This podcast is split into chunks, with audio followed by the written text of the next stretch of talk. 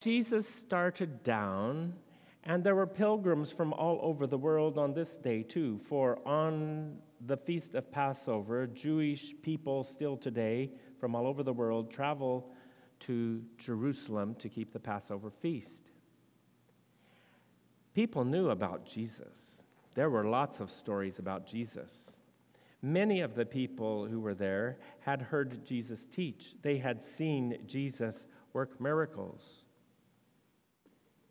There were people there who had been fed with the bread and the fish up by the Sea of Galilee. So when they see Jesus coming, they began to praise and hail him as a king. Remember, from the very beginning, he, his message was repent, for the kingdom of heaven has arrived. And so they see here is the capital city, and here comes the king. And so they broke palm branches out of the trees. They took off their outer cloaks. They gathered other kinds of branches and, and did what they did whenever a royal person came for a visit. And they spread their, they spread their cloaks across the road so that the beast carrying the king would not even touch the ground. They spread the branches and flowers in the road. They waved the branches and they shouted out, Hosanna, save us. Blessed is he who comes in the name of the Lord, the words we read from the book of Psalms. And then, just a few days later, comes the story of his arrest, the story of his crucifixion. I want you to understand what this is all about today. Many of you do, but I want to make sure that we all consider what it is about. Jesus was not arrested because he made some kind of political miscalculation. He was not crucified against his will. You notice that during his trial, he didn't defend himself, he didn't speak. The prophet Isaiah said, Like a sheep before its shearers is dumb, so he did not open his mouth. He didn't have to come to Jerusalem. He could have stayed up there in Galilee where everything was going pretty well. But it was for the purpose. He had told his disciples, you've read it multiple times as we've read through the Gospel of Matthew in these last weeks. He told his disciples multiple times, I am going to go to Jerusalem, and there I'm going to be killed. And I'm going to be raised again. And they couldn't figure out at all what he was talking about because that didn't fit their picture of what the one who brings the kingdom of God, what his life was going to look like. So they didn't understand. God planned for you before the creation of the world. The scripture says he knew you, he knew me, he knew each one of us. He didn't just know, oh, I'm going to make some people. He knew He was going to create you and that you were going to be here. And He knew also that every one of us human beings were going to rebel against Him. And He chose to love us anyway to love us with an extravagant love, not just a fondness.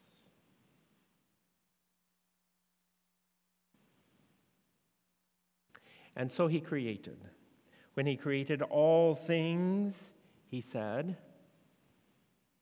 were very good.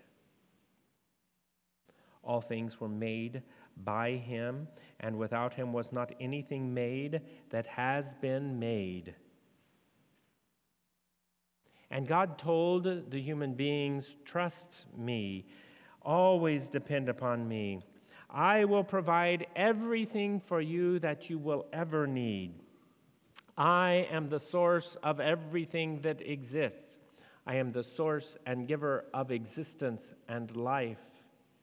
So trust me, depend upon me, for I give you life moment by moment. But he said, if you do not choose to trust me, if you choose to separate yourself from me, then you will die. Not because I just think that's what you deserve, but you will die because you separate yourself from the source of everything that exists. Well, the first human beings thought about it. They decided that they did not want to trust in God, they didn't want to depend upon God. They began to believe that God is holding out on us. There are things to be experienced that if we trust in Him, we won't experience. He's holding the good things back for Himself, and we want them too, so we will get them for ourselves. And so they rebelled against God. They turned away from Him.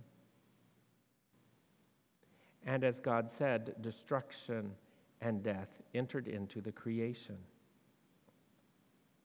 Selfishness and all of the pain and division and lack that it causes entered into the world along with suffering and death. Now, God interacts with all human beings on the basis of covenant.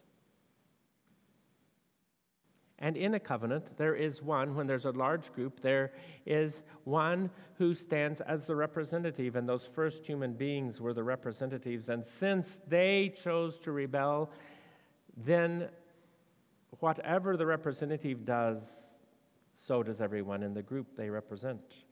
So all human beings have followed suit, and we have everyone rebelled against God. We have everyone been separated from Him.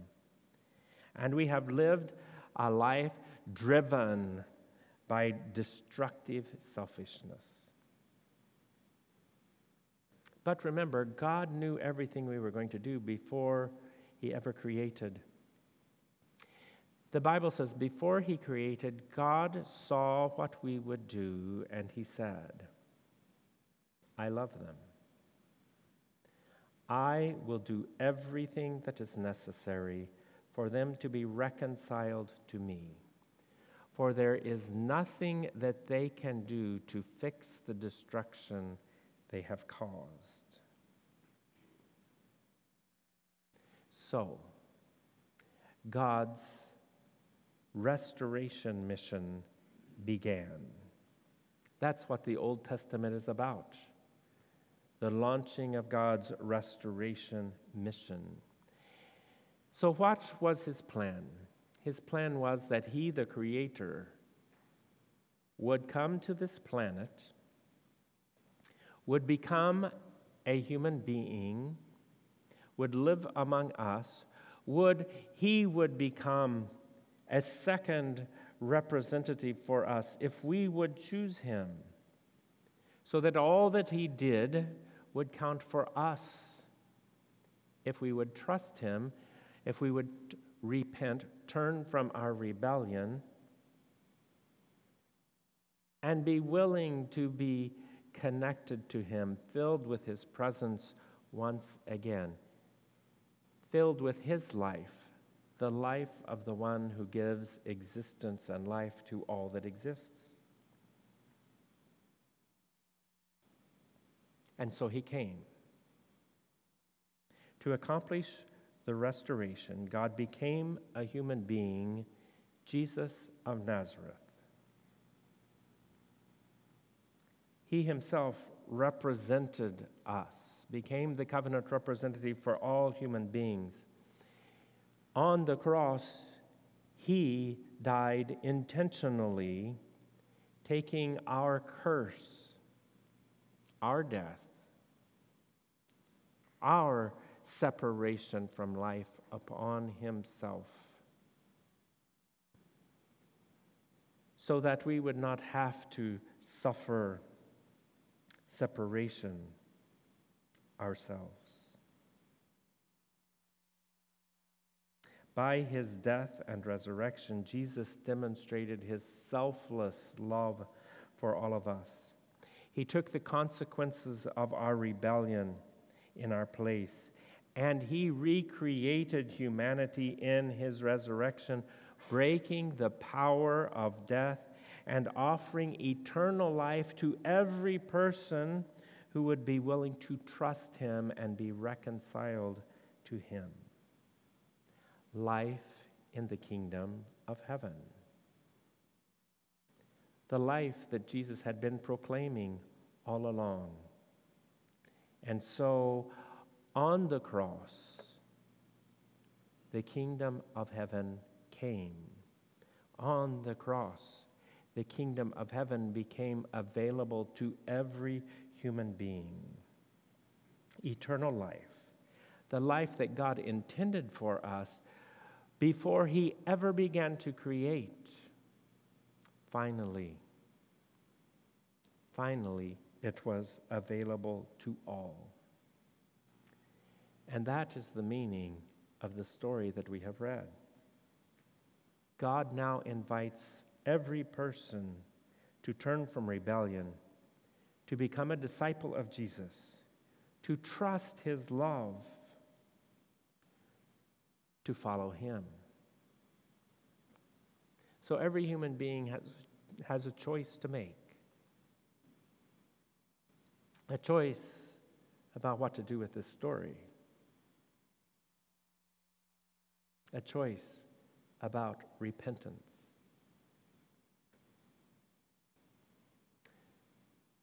A choice between rebellion and destruction, or Jesus and life.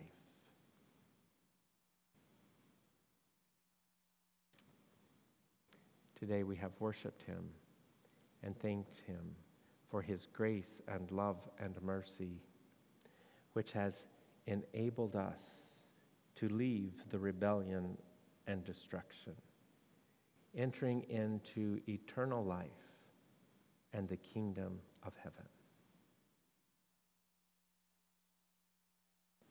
Which way do you choose? Let us pray.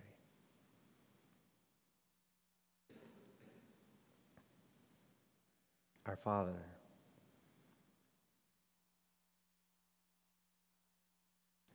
no one has ever loved us like you have. We recognize that. And we also recognize that we do not deserve your love. That you, the High King of heaven, the ruler of the universe, would do this for us. It is just an astonishing story.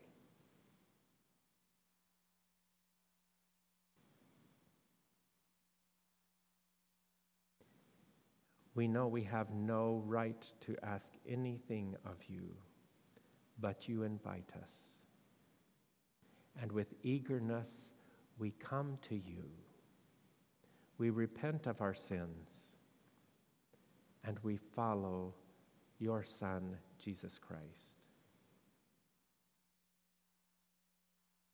Thank you for giving us eternal life. We thank you for this meal, this meal that Jesus gave to us, this meal which actually depicts and acts out your love, your giving of yourself to us.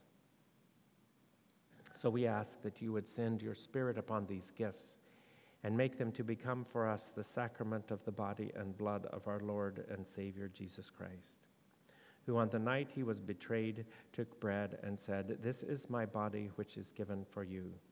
And after supper he took the cup and said, This is the cup of the new covenant in my blood. As often as you drink it, drink it in remembrance of me. We have remembered today his death his resurrection, that he is the King of glory who will come in great power one day, and we worship and we give thanks. May we each one know him as we eat and drink today. Stand with me. Let us together say the prayer that Christ our Lord has taught us.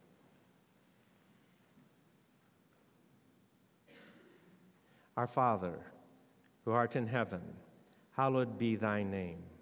Thy kingdom come, thy will be done, on earth as it is in heaven. Give us this day our daily bread, and forgive us our trespasses, as we forgive those who trespass against us and lead us not into temptation, but deliver us from evil. For thine is the kingdom, and the power, and the glory forever. Amen. Together, let us proclaim our faith in the Lord Jesus Christ and the mercy of God. We believe in one God, the Father Almighty, maker of heaven and earth and all things visible and invisible, and in one Lord Jesus Christ, the only begotten Son of God, begotten of the Father before all worlds, God of God, light of lights, very God of very God, begotten, not made, being of one substance with the Father, by whom all things were made who for us and for our salvation came down from heaven and was incarnate by the Holy Spirit of the Virgin Mary and was made man and was crucified also for us under Pontius Pilate. He suffered and was buried, and the third day he rose again according to the Scriptures and ascended into heaven and sits at the right hand of the Father and he will come again to judge both the living and the dead, whose kingdom will have no end. And we believe in the Holy Spirit, the Lord and giver of life, who proceeds from the Father and the Son, who with the Father and the Son together is worshiped and glorified, who spoke by the prophets. And we believe in one holy Christian and apostolic church we acknowledge one baptism for the remission of sins, and we look for the resurrection of the dead and the life of the world to come. Amen.